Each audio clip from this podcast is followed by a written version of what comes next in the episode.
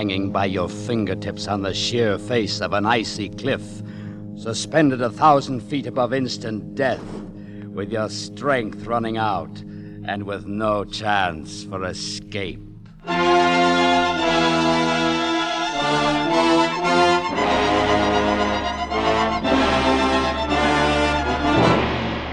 We offer you Escape, designed to free you from the four walls of today for a half hour of high adventure.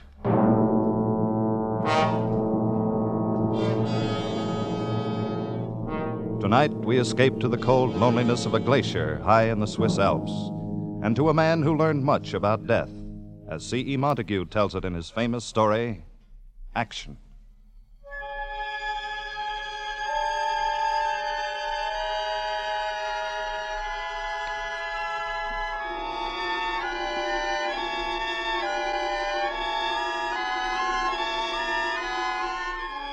High in the Swiss Alps, well above 12,000 feet, a man clings with desperation to the frozen glass wall of the Schalijoch Glacier.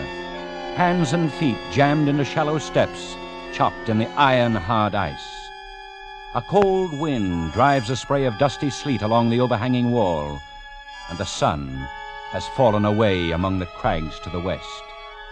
Darkness lies one hour ahead.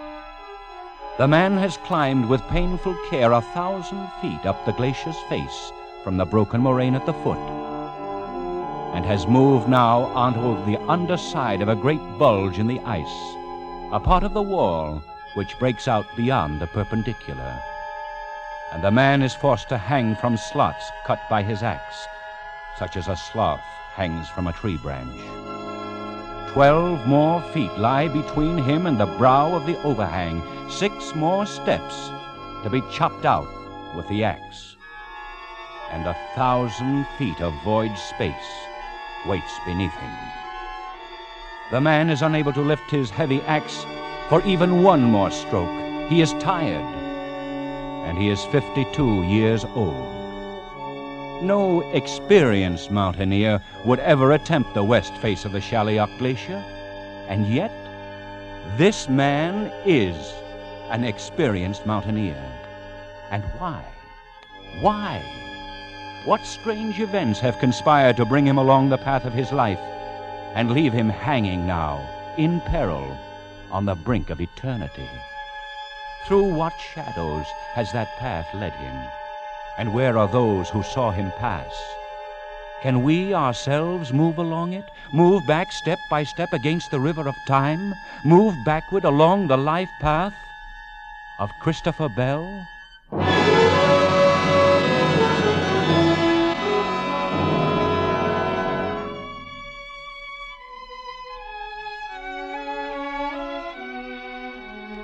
My name is Jean Vajour.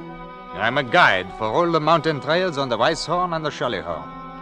I talked with Mr. Bell this morning as he was leaving the village. Though, of course, at the time I did not know that was his name. The season is over, you understand. Winter will come in another week or two, and most all the visitors are gone. So you see, I was very surprised to hear a stranger call out to me in English. Hello there. Uh, which of these paths takes me to the foot of the Schalijoch? Uh, the one on the left. But you will find no chimney there, sir. Uh, one arrives very soon at the glacier and can go no farther. Except, of course, to climb up it. The glacier? But that is impossible. It has never been done. Of course not. It's never been tried. There is not anyone who would be so foolish, monsieur. No, it isn't that. There are plenty of foolish people in the world. But even they hold on to their margin of safety. Uh, margin of safety? Yes. The difference between the point where a man thinks he's reached his limit, the point where that limit really is. I, I'm afraid I do not understand this. All right, take a mountaineer such as yourself. Uh huh. You look at a slope and you estimate the effort needed to climb it. Yes? Then you estimate your own endurance. And if there isn't a good size safety factor, just don't make the climb. But uh, it would be foolish not to do so. I dare say. Oh, it's all tied up in the fear of death. You take that out of a man for one instant. There's no telling what he might be able to do, or what limit he might reach. Well, and how, how should a man lose that fear? He can't. He can't lose it. It has to be done for him by things outside.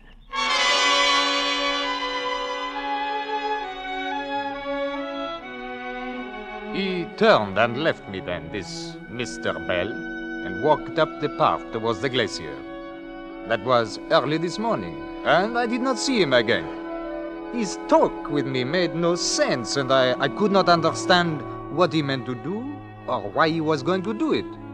I remember thinking, what a strange man. But I really know nothing more about him.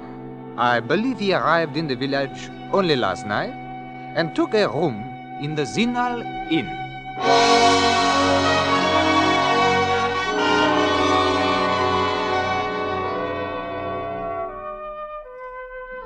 name is Greta de Gaspar, and I am staying out the week here in Zinal to close up the inn for the winter.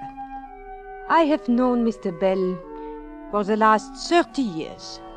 Always before he came in the summer season for the climbing, and I was most surprised when he arrived last night. I opened one of the rooms and I found something for him to eat, and then later we sat and talked in front of the fire in the big empty lounge. Now, this is very good coffee, Madame Gaspar. Thank you, Mr. Bell. Had you let me know you were coming, I, I would have had everything ready for you, just like all the other times. Like all the other times. Now, this one's a little different, Madame Gaspar. You might call it a special visit. Oh, it is all so different now from the old days. Then it was you and your madame would come here, and it was Gaspar and I. And the summers seemed to last forever. I thought everything would last forever when she was alive. Now I'm really alone in the world. As am I. And it is not good to be alone. It gives one no reason for living. But there may be stronger reasons for not wanting to live. Is is there something troubling you, Mr. Bell? No, no, not now. There may have been, but not now. Well, I shall be leaving quite early in the morning for a for a climb, so I think I'll go on to bed. Good night, Madame Gaspar. Mr. Bell left the inn this morning before I wakened, and I have not seen him again. I have never known him to act so strange before.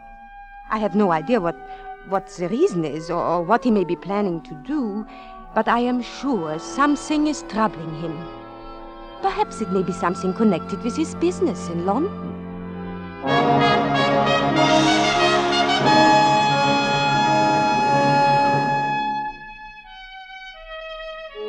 My name is Matthew Bruff. I've been chief clerk to Mr. Bell's London office over the past 25 years. I've always found him to be a considerate and dependable employer. I've never noticed anything you might call unusual about him until one day, about three weeks ago. Mr. Bell entered the establishment a bit late, as I recall, and passed immediately into his own office without acknowledging my customary greeting. A little while afterward, he sent for me. Well, Matthew, where do we go from here? Uh, I can't say that I follow you, Mr. Bell.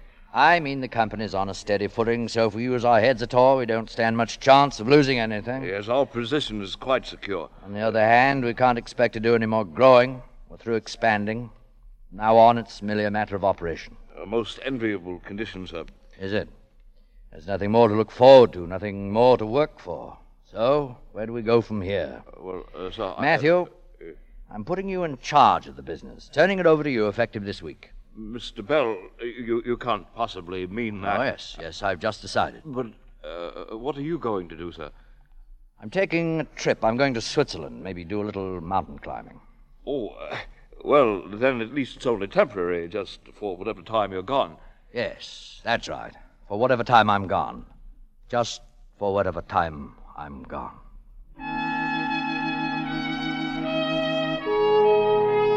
Before the end of the week, he had arranged all the necessary papers and had left London.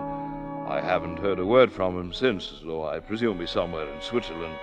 Actually, however, I haven't the faintest idea where Mr. Bell may be right at this moment.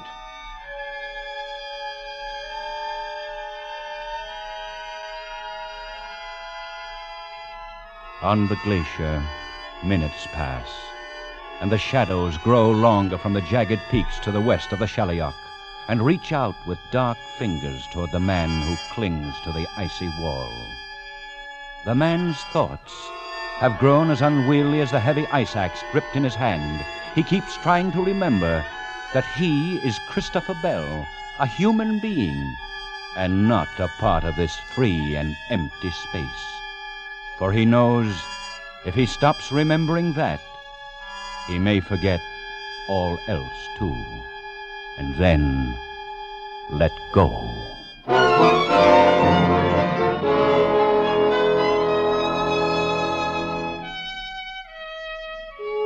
There's been no reason for trying to locate Mr. Bell since nothing of any importance has occurred during these three weeks. I'm sure he's quite all right. Only one thing still puzzles me a bit. The remarkable change in him on that morning three weeks ago. I never heard him talk like that before. And whatever the reason for it, I'm quite sure it was something that happened that morning before he came to the office.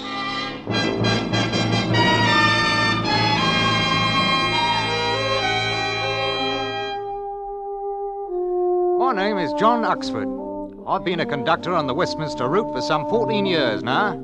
And during all that time, Mr. Bell has been a daily passenger of mine on the early morning inbound run. As I recall it, the first time anything you might say, well, out of the way ever happened between us was one morning about three weeks ago. I saw Mr. Bell waiting at the usual place, so I signalled the driver to a stop. Uh, good morning. Good morning, Mr. Bell. Uh, I'll, uh, I'll be right there. Yeah, now let me uh, come down and help you up, sir. Uh, no, I- I'll make it. If you'll just take my arm, Mr. Huxford. My, my arm, please. But I, I, I have taken it, Mr. Bell. Oh, yes, of course. I'm sorry. Here. Here. Up we go. Uh, There we are, sir. oh, thank you.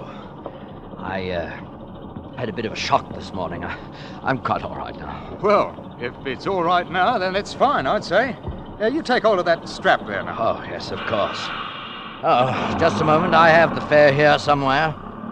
Oh, yes. Here you are. Thank you, sir. No, no, thank you. Well, I. I don't quite understand what you mean, sir.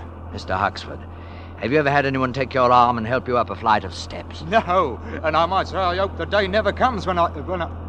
Well, uh, I. Oh, I. I'm sorry, sir. Not at all. Thank you, Mr. Huxford. Thank you very much. I don't rightly know what was wrong with him, though it's certain that something was. As I haven't seen him for nearly three weeks now. I can't imagine what it might have been that happened to him that morning before he got on the bus.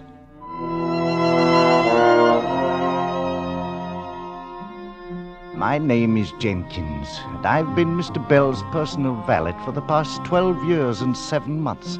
The master is traveling somewhere on the continent just at present. Been gone something over two weeks now. Decided rather suddenly, I believe. In fact, I rather think something happened one morning about three weeks ago that caused him to make up his mind, though I really haven't the faintest idea what it might have been. I can remember noticing a very strange look on his face when he came down to breakfast that morning, but I thought nothing of it at the time. Uh, good. Good morning, Jenkins. Good morning, sir. I trust you had a pleasant night's rest. Oh, yes, yes, I did. Thanks, Jenkins. Uh, you'll be having the usual orange juice, toast. no, no, no, no. I want nothing except some coffee. Uh, Very well, sir. I'll bring it right away. I can't let him find out. I can't let anyone find out about it. Maybe it's a little better now. Maybe it's going away. Maybe I'm giving it too much importance. No, no, it's still there, that same lack of feeling, clear down the whole right side of my body. There. I can move my arms, my leg, all right. There's no feeling in them. They're numb. It's simply that at 52 years of age, I've had a light stroke. Your coffee, sir. Oh, thank you, Jenkins. Uh, would you care for something more, sir? No, no, no, that's all.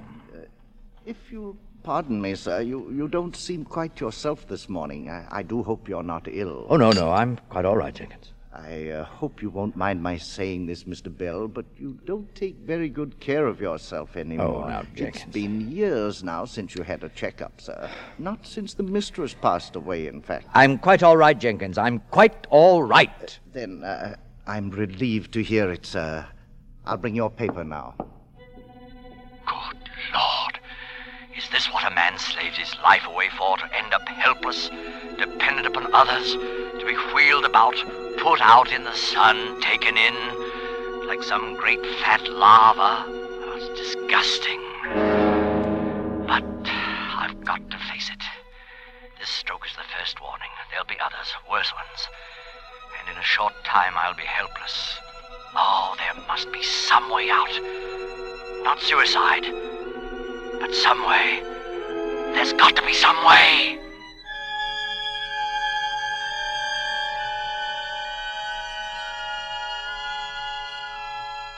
The icy wall hardens into cold, vitreous steel as the dusk-born shadows chill its surface. The merciless ice is beginning to freeze the cramped joints of the man's fingers now, and the heavy axe swings idly at his belt, tracing a fumbling pattern on the thin air of the void. How much longer now can he cling to those slots in the glacier's face? How much longer does he have to live? Thirty seconds? A minute? What's the margin of safety now? And what does a man think of while his pulse beats slower and he waits to die? Strange how I'm able to go on hanging to this slope, clinging on to life, when I can't feel another ounce of strength left in me. I was right, dying isn't so bad, really. Not when it's like this. It's rather pleasant, in fact. It looks so soft down there, the shadows and the snow, and the wind. Perhaps I could let go and float out in the wind like an eagle, be blown along by it like drifting snow. Ah, the sun's gone now. It'll Be full dark in a few minutes. Maybe I can hold on that long, till everything is dark, even the snow and the ice. Who knows? Perhaps I'll watch the sunrise tomorrow and set again. And even beyond. Oh, no, no. I can't last even one full minute longer. I'm through. I'm finished. I can't even last a half minute. Hmm? Chips of ice sliding over the edge. Funny how a glacier sheds off that way. I suppose the difference in temperature between day and. Wait. Ice axe. That was an axe. No other sound in the world like it. Fell from up above the overhang there. There must be somebody up there on the slopes, coming down from the top. There is. Wait, that's five, six, seven, eight, nine, ten. That's a mountaineer's call for help. Someone's dropped his axe and he's in trouble up there. It's right above this bulge. If I can only. No. Throat's too dry. Well, six more steps to cut to reach the edge there. All right. Six more steps. Now, five more steps.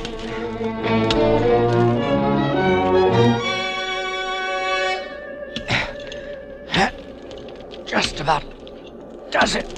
The last step. Cut the rope and let me go. There's no use in both of us going. Good Lord. It's a woman. Hold on there. I'll be with you in a minute. Somebody's coming. There's someone down here. Now, edge. Take it easy there. Everything's going to be all right. Oh, thank heaven. I don't know where you came from, but thank heaven you, you're here. Here, here. Easy now. Let's get a step out for your feet here. I was just below the overhang there. heard the fellow up above call out. He's got quite a voice on him. It's my husband. Oh, please hurry. Easy now. Have a step out here in a second. You can put your feet on it. You get your breath. Then we'll tackle the slope. There now. That's it. I'll just scrape some of this ice away. Easy there. Oh, that's better, isn't it? Oh, yes. Oh, You're all right now. You just lean there. And when you feel like it, we'll go on up. Oh, my name is Christopher Bell, by the way. I'm Anna Gollin. Oh, thank you. I, I thought we were done. I was cutting steps down ahead in the slope, and I slipped and dropped my axe. Ah. the rope held me, but neither of us dared to move. Uh, well, you're all right now. As soon as you rest a minute, we'll cut some more steps back up the slope. You know, you shouldn't have started down this way. You'd never have been able to pass that bulge. Yes, I can see that now. Of course, it's it's harder to tell when you're moving downslope. Yes, I suppose it is. You, you were coming up the slope, weren't you? Yes, I, uh, I came up from the foot. Alone and and without a rope, and and you deliberately climb onto the underside of an overhanging wall. Let's just say we're both foolhardy. Is that what you call it?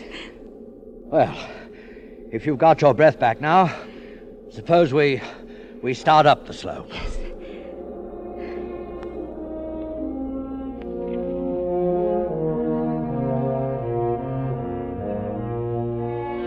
My name is Theodore Gollin, and I am the husband of the woman who slipped and fell in the wall of the glacier.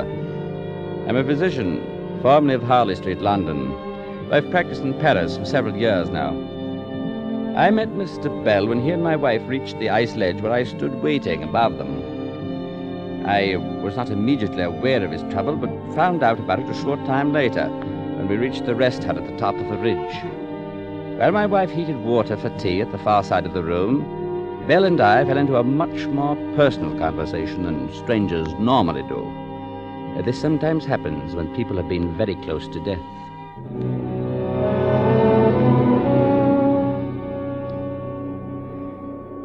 Well, at any rate, Dr. Garland, you can see how it is. The life of an invalid doesn't seem very appealing to me. Tell me something, Mr. Bell. Yes? I gather you were pretty well done in when I called out there in the glacier. Couldn't lift a hand. Then how do you account for being able to chop six steps into that ice in a matter of some five minutes? I I don't know exactly. I was through. I couldn't have lasted 30 seconds more. But when I realized somebody was in danger, I forgot about it. Mm, And this numbness, this um, lack of feeling in your right side, didn't bother you? No, I didn't notice. Uh, it isn't quite so bad even now. Mm. There's your answer, Mr. Bell. I don't believe I follow you. Action. When you were in action, working because you had a reason, living because you had to, because somebody was depending on you, then you were all right. Everything was back in its place again. Perhaps. But a man can't spend all his time climbing up a mountain. Oh, I don't mean physical action, movement. Call it incentive if you like. Maybe that's a better way to put it. Incentive, eh?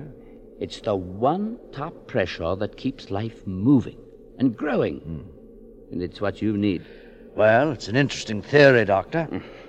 But it's only a theory, hmm? I'll have the tea ready in a moment. Anybody interested? I am, my dear.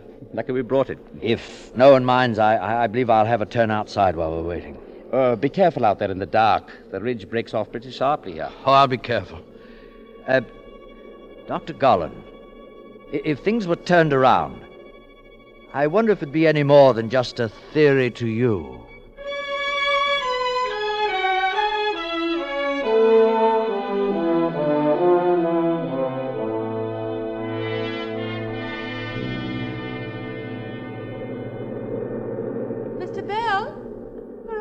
I'm over here, Mrs. Gollan. Beautiful, isn't it? With the stars so clear and bright. Yes. Well, there won't be many more clear nights before the winter storms. It would be a shame to give it up, you and I. What do you mean? I've got to say this quickly. We're not the kind to commit suicide, you and I. What? You deliberately climbed into a dead end out on that glacier. And uh, I did the same thing. I went ahead and I picked the route down that slope. Sure. no, you- wait, wait. In 30 seconds, I would have cut myself loose from that rope. Oh, we went to an awful lot of trouble so we wouldn't have to call it suicide. You? But why? I have a brain condition. There's no point in going into it, but it's incurable. Sooner or later, at any moment, I shall go blind. Oh, no. My husband doesn't know about it, and, and I don't want him to know. I'll make a bargain with you. What sort of bargain? I'm not brave, really. To go on living, I need something to cling to. I need to know all the time that there's someone else with courage, too. Mr. Bell, I'll go on living if you will. I'd say you're amazingly brave. If I were, I, I could do it alone, without having to make myself dependent on you and on your courage. That sort of thing would work both ways. I wouldn't dare let you down. Nor could I you. Do you want to make that bargain? Shall we go on living, Mr. Bell? As I said before, I am Dr. Theodore Gullen. I met Mr. Bell some three hours ago on the Schalijoch Glacier. At the moment, he's outside the hut a few yards away, talking to my wife. I can hear the sound of their voices, but I can't make out the words. However, I know what they're talking about and what his answer will be. My wife and I discussed that before she went to join him. Uh, you may have heard of my wife, incidentally, though it would likely have been under the stage name she uses in the Paris theater. You see, she's. she's quite a talented actress.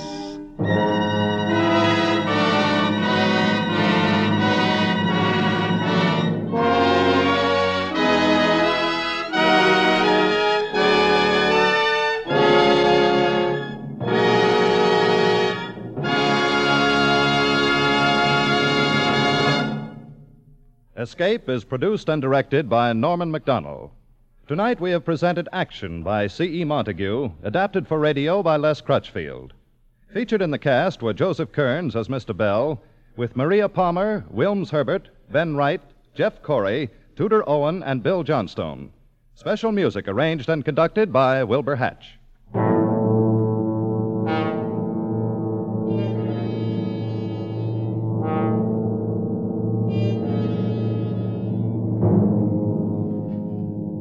Next week, You are trapped in the native quarter of Mozambique, with the police closing in on you, while at your feet lie two dead men, and standing beside you is a sultry girl who offers you escape.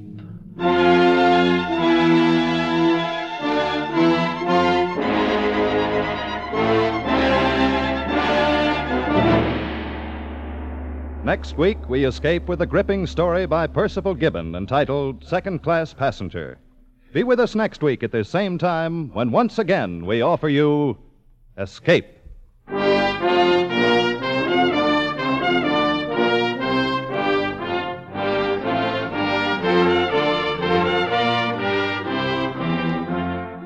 And now stay tuned for Casey, crime photographer, to hear the story of Durable Dennis. It'll be along in just a few moments on most of these same CBS stations. This is Tip Corning speaking.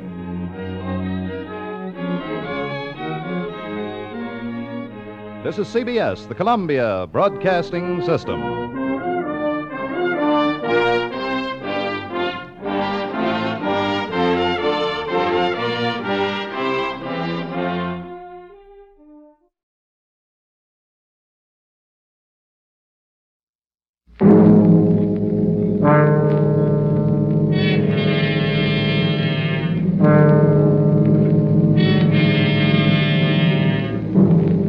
Are trapped in the native quarter of Mozambique, with the police closing in on you, while at your feet lie two dead men, and standing beside you is a sultry girl who offers you escape.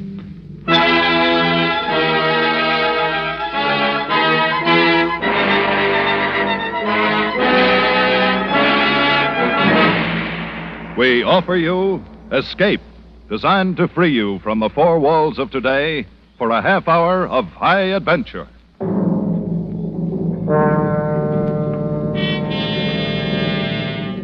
Tonight, we escape to Mozambique in Southeast Africa and a fantastic series of adventures as Percival Gibbon tells it in his story of the second class passenger.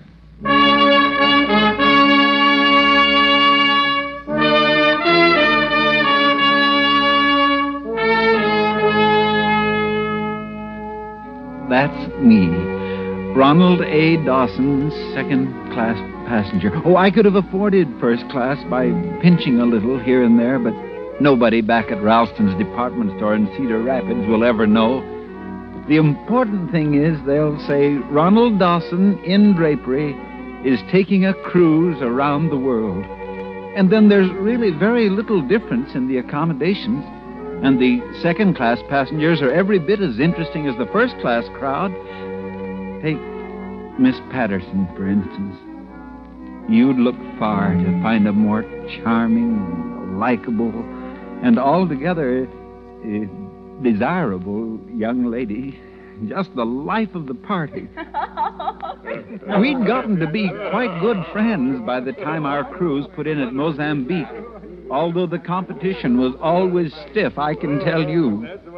There were times when I wished those other two, Jones and Twitchell, had missed the boat somewhere along the line. Well, we still a good couple of hours before we sail. I say, how about a ride in one of those native carriages, Miss Patterson? What? Oh, do you think they'd be clean? Well, personally, I doubt it. Oh, really, Mr. Dawson? Well, I don't know as I'd care too much now. That ouzo made me woozy. Great stuff, ouzo. It would take a Greek to think up a drink like that. or to drink it. Oh, Miss Patterson, you kill me. we might do the fort, you know. The guidebook says it's a main point of interest. No. Let's see. Built by the Portuguese in 1640. Oh, never mind the statistics. I dare say the fort's as dreary as the rest of this place. Yes. Mozambique's not at all like uh, what you'd imagine uh, Mozambique to be like. What? Hmm. Huh? Yeah, it's a one horse town, all right. Main street and a couple of alleys. And so dirty. You know, you'd think they'd do something about it in this day and age. Well, it'll be a relief to get back on board ship and have a nice hot bath. And real American food instead of that greasy fried octopus we had for lunch at that Greek place. Oh, yes, weren't they awful? They're part of the broadening experience of travel, huh? yes, I suppose so. Like that cute idol I bought. You know, I just can't wait till I. Oh, Mr. Dawson, Yes, Miss Patterson. Where's my idol? Why, I, uh, why, I, I thought Jones had it, or, or Twitchell. Not me, old man. Oh, no, old boy. Uh, you insisted on carrying it for Miss Patterson. Uh, uh, don't you remember? Oh dear, oh dear, I, I must have left it back at the Greek restaurant. I'm so sorry. I did so want that idol. Do you think you could go back for it, Mr. Dawson? Well, yes, Miss Patterson, uh, of course. That is, Oh, though I, I wonder if I'll have time before the boat sails. Oh, I'm sure you will if you hurry. Certainly, old man. You got more than an hour yet. Well, I, I rather thought it would I, be I'd- I'd terribly like- nice of you. Yes, well, I'll go at once. Oh, you are so kind, my dear Mr. Dawson. now, mind you don't miss the boat. Oh, goodness, I, I'll try not to. Why, chances are I'll catch up with you before you reach the landing stage. All right. And we'll wait for you till the very last minute. I could have throttled that supercilious Jones, insisting I had time. I knew there was time, but I had no desire to run off after a heavy bronze curio and leave Jones and Twitchell alone with Miss Patterson. She was too nice a person, and they were such dreadful bores. Yes, and I suspected them of being phonies, too. But there was no helping it now, so I made my way back up the main street toward Lazarus Restaurant, where we'd had our indigestible Greek lunch. Somehow this main street of Mozambique looked different now in the quick African twilight. The little saloons and the sidewalks were filling with men of every nationality and color, and many of them wore knives thrust through the belts of their thin white suits. Knives that looked as sharp as the glances they threw at me. And I, I, I- must confess, I felt a little strange and unwanted. And then, lounging toward me in the crowd, I saw a large woman clad in a sort of burnous, but her brown face was unveiled. Her lips were painted scarlet, and from the corner of her mouth dangled a cigarette.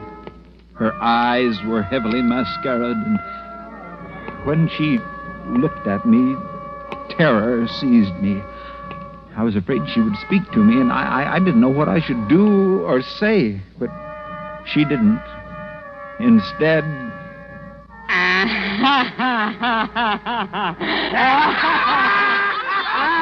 she laughed. And the way the loiterers responded, I was convinced that they were laughing with her at me. I, I must say, I, I was relieved to reach the entrance of Lazarus Restaurant. Hey, Gerete. Good evening, sir. It, sir. Uh, A little dinner for the gentlemen? Well, uh, no, uh, no, thank you. You see, uh, well, a- a- as a matter of fact, I, I just lunched here today, and very good, excellent meal. Hey. Yes, well, I, I, I left a curio here, probably under the table. Did you find it? Eh? Uh, curio? Yes, some sort of a bronze god. it, it was wrapped in newspaper. Ah, yes. We got him right here for you. Oh, have you? Well, uh, uh, that's good. I, I, I'm in a hurry to get back to the boat. Yes. You better hurry. Pretty soon she rain. Rain? Why, there's not a cloud in the sky. You see. Every night she rain in Mozambique. Uh, yes, well, you ought to know, but I still doubt it. If yes, well, here, uh, buy yourself a cigar. Ah, Aristo, Aristo. Yes. Hey, you hurry quick before she rain. Hey, oh, don't worry about me. I, I, I'm not made of sugar, you know. Uh, well, in, in just the few moments I had been inside the restaurant, night had fallen. That sudden nightfall of the tropics. I looked overhead and clearly saw the stars. Thinking what a bad weather forecaster that Greek was, I tucked Miss Patterson's silly bronze idol under my arm and started off for the waterfront. I hadn't gone 200 yards when a large, warm drop of rain splattered on the back of my neck and then two more on my hat. And before I could take cover under an arch, it was raining like Iowa in April. It didn't look like it would let up soon, and I wondered if there might not be a shorter way to the waterfront than the long walk down the main street and then the long way to the left along the docks. Surely one of these alleys that turned off to the left would lead me directly to the harbor and the landing stage. So I left the protection of the archway and turned into the alley at my left. Four steps from the main street, and I was engulfed in darkness, wading through filth and mud over my ankles. But I was certain that I was on the right track, so I walked straight into a blank wall. I turned to retrace my steps, but I could see no lights anywhere. I felt along the wall until it gave into another alley, followed it to another blank wall, and then into another one. Now it began to rain in earnest. I stopped, looked about me. Not a light, not a sound except the rush of rain. And then slowly a sickening fear flowed through me as I realized that I was completely, hopelessly lost.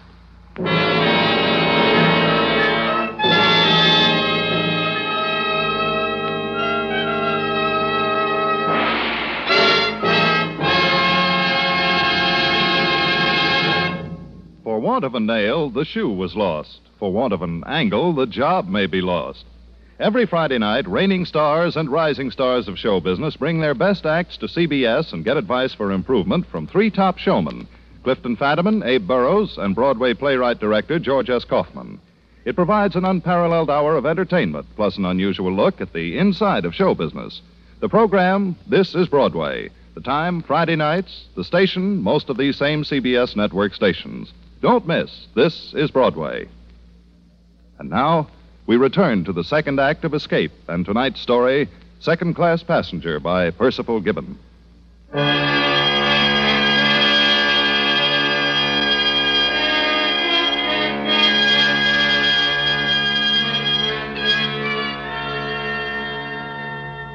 I stood alone and frightened in the tortuous back alleys of Mozambique. Alone, frightened and lost. If it was dark before, it was now black as a tomb. I struggled on through the rain. I, I don't know how far I walked through those foul and fetid passageways, nor for how long.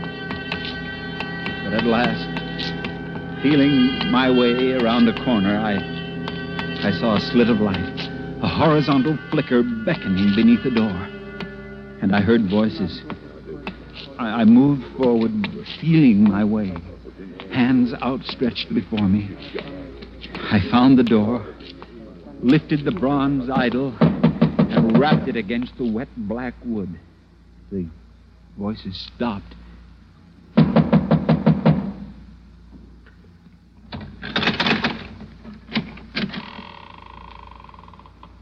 What do you want? I, I, I've lost my way. I'm wet through, and I don't know where I am. Would you please let me in? yeah, yeah. Of course you may come in. You aren't exactly whom we expected, but come in. Come in.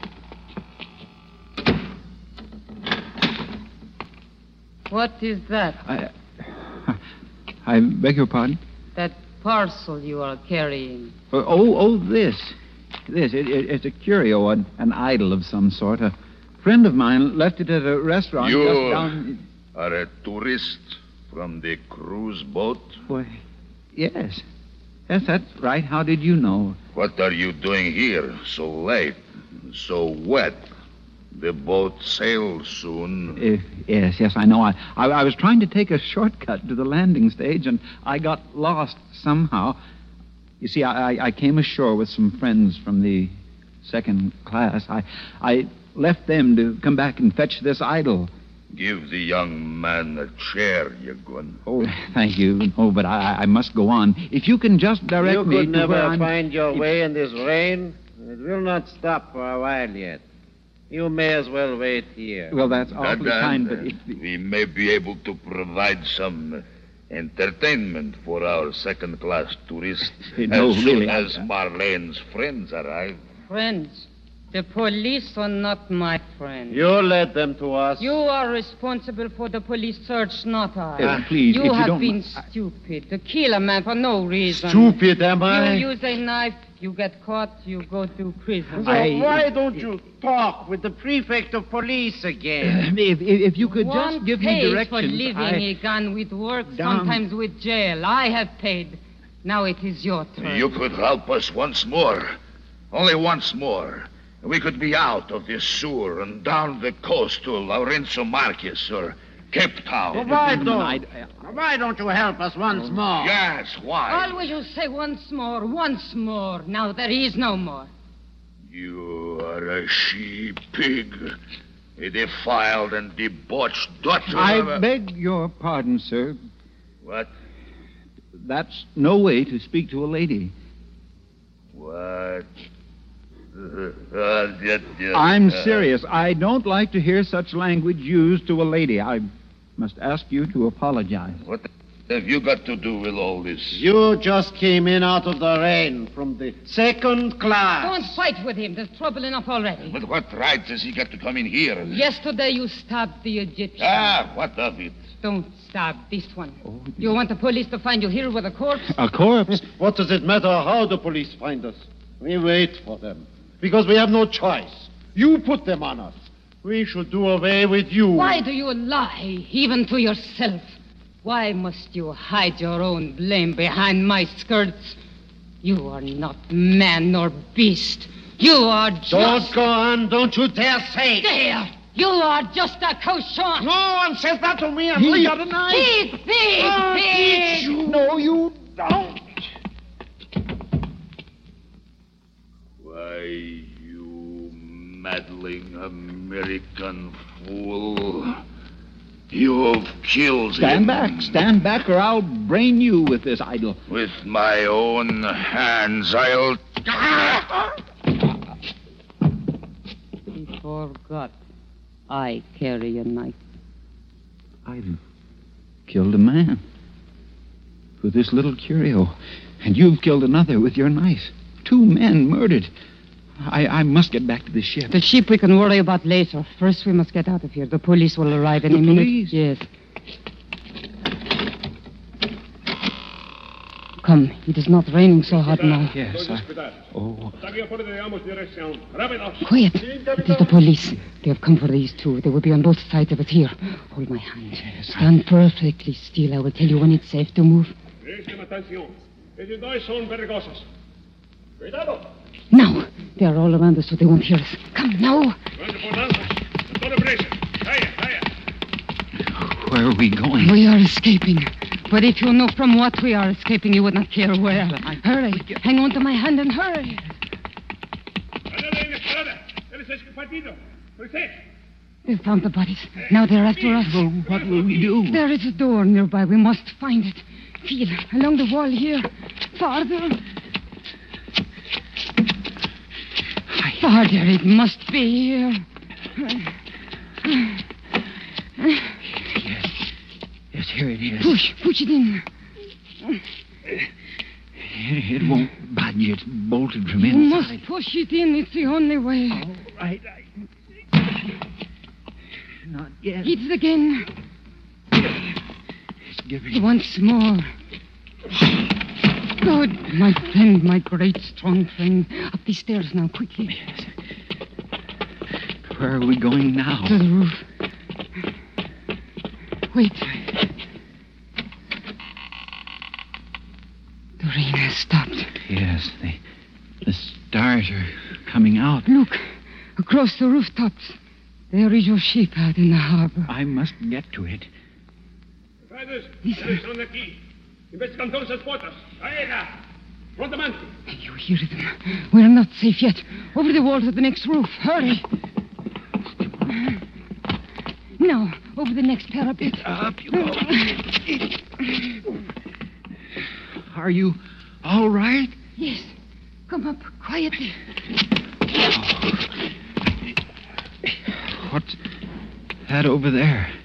A tent? Over the sword, yes. You're not where the people sleep on the roofs. You must walk like a rat. Who are they? Who knows? If they see us, they will think you have come for the women. But we could say that There, there would be nothing to say. Someone's crawling out of the tent. A man with a sheet wrapped around him. He's coming this way. Yes. Why doesn't he see us? His eyes are clouded with sleep, perhaps. If he sees us, It will be too late. Well, then you won't.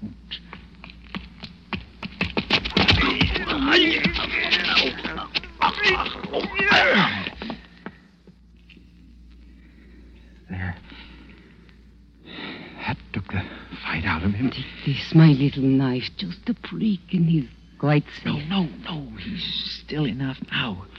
He can't harm us. It was splendid. With only the bare hands to make an armed man. Armed? I didn't know he was armed. Of course, that you may always be sure. Look, there in his belt. A dagger? Yes. You are truly magnificent, my friend. You are a man. And you, Yes. you are a wonderful woman.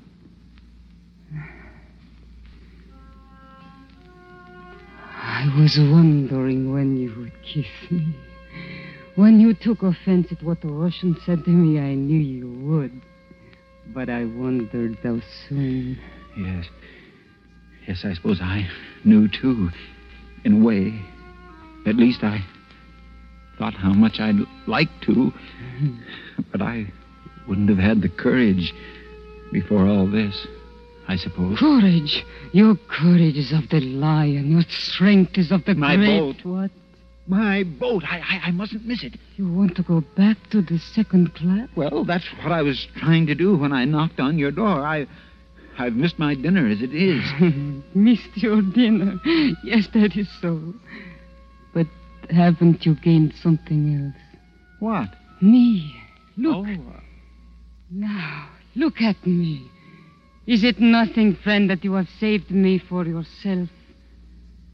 Uh, You conquer men as though you were bred on the roofs of Mozambique. You fight like a hero, a rush, a blow, a tumble, and you have them lying at your feet. I'd fight. I'd fight for you as long as. as long as there was anyone to fight. You would. I know you would. You lead on Where? wherever you will. Come.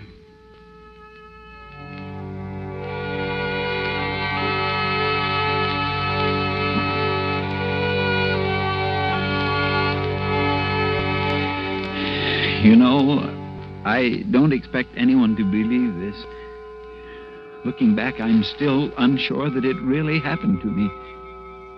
It's as though I dreamed it. I don't know how many roofs we crossed after that a dozen, perhaps maybe twenty.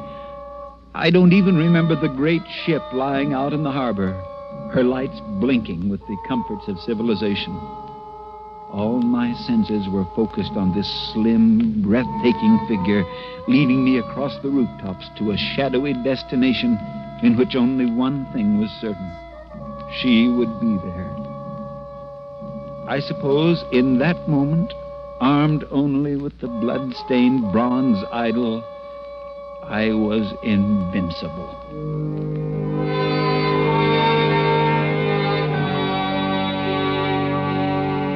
At last, she led me down a creaking wooden stair that hung precariously on the sheer side of a house. And once more, we were in the mud of a gloomy alley. We made our way down the alley and out into a little square where a night breeze rustled in the palms and smelled of the sea. And across the way, a dim light showed through a big open door. The little church of San Sebastian. Oh. Espera, ¿dónde va? No, the police. After all this? No traten de fugir. Che pretende vostro comim? Tem comissão de trágama, senhorita. Oh, por qué eu feito nada? Tal vez, viéramos. Ya vamos. Oh, capitane, eu Pepe non possible de pensar. Uh, come Non in, este okay. occasione, signorina, indo con la matter polizia. What does he want? He says he won't let me go. The devil he won't. What does he want you for? Oh, my friend, these little policemen, they always arrest me when they get a chance. It is tiresome. Bastante. Cale a boca. Vamos. No. Take your hands off her. Leave her alone. Outra palavra, senhor. E prisão por ti I também. Run! Run before he can get to his feet. No, no, not that way. Into the church to sanctuary.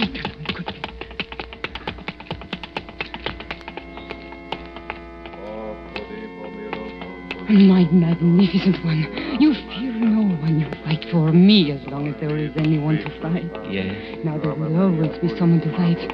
They will never leave us alone. Will they follow us in here? These police might do anything. I through one door they will not dare follow us through. What is that? Come, this way. Here, this door. First, I must wrap my skirts close. Now, come cleanly through the middle. Do not, please, do not rub the walls as you come.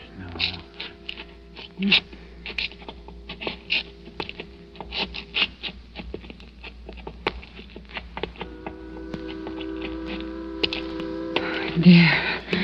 We are safe for a while. They will not follow us through that door. Why not? It was the door of the unclean, the door of the lepers. The door of the. It is all right. We didn't touch the portal. Oh. See, at the far end of the alley are the lights of the waterfront. Yes. Where do we go now? We have a little time now to breathe the clean air of the harbor. and then I know a little cafe will wait. Someone is coming. Step walk in the shadow until they pass. No, I've never seen such a rainstorm. It certainly was something to write home about. Listen. What is it? I wonder what's happened to good old Dawson. Drenched, no doubt. Oh, I do hope he's found my idol. The idol. I, I, I must return the idol. No, don't. My friend, this is the greatest danger of all. Stand here and wait any longer for him. No, of course not. We, we've missed dinner as it is. Goodbye. Don't go. Don't go. Don't go. In there to eat, because I'm just starving. Hello there. Yes, Mr. Dawson. Well, I, I got here before you, it appears. Oh, did you find the idol? Yes, but for a moment there, I was afraid I should miss the boat. I say, old boy. Well, you're, you're a bit uh, disheveled, what? What? yes, I got caught in the rain. Uh, my idol. Oh, Mr. Dawson, you got it all dirty. Yes, it is a bit must. I dropped it once or twice, I fear. Well, that was clumsy of you. Nothing that a little soap and water won't put to rights, I dare say. Well, we better hurry along. I'd hate to spend any more time in this dreadful place. so should I. Whoa, there's the whistle. That's the last warning, no doubt. Come on, everybody. Yeah, yes, yes. Uh, are you coming, Dawson? Uh, don't stand there mooning. We, we'll miss the boat. Yes, yes, yes, in just a moment. Uh, I say, uh, is there someone standing over there in the shadow of that alley? I'm not sure. I thought for a moment. I could have sworn that I saw you wave goodbye to someone. Well, perhaps I did. To Mozambique, to adventure and romance. What? Oh, I say, that's good. that, that's very good. Adventure. yeah, romance. What? In this pest hole? Twitchell, what would you say if I told you I had just killed a man, fled over the rooftops of the city, made love to a beautiful woman, fought the police, escaped through the leper's gate, Well, and. heavens, Dawson. I, I, I'd said that you had the wildest imagination I'd ever heard of. Nothing like that ever happens to a second class passenger. What? Huh? No, I, I suppose you're right. Nothing like that ever happens to a second class passenger. Come on, Dawson. We'll miss the boat.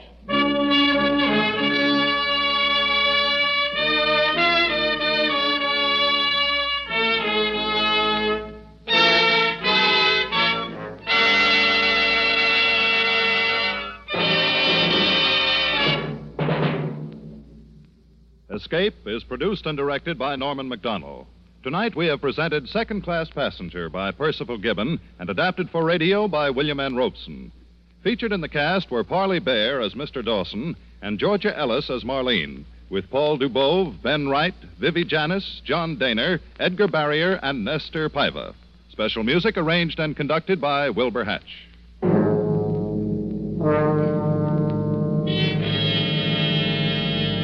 Next week, you are located on a remote plantation in the crawling Amazon jungle, and an immense army of ravenous ants is closing in on you, swarming in to eat you alive.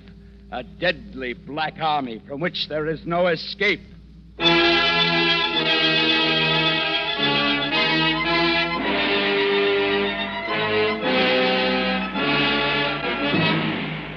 Next week, we escape with Carl Stephenson's terrifying story, Leiningen versus the Ants.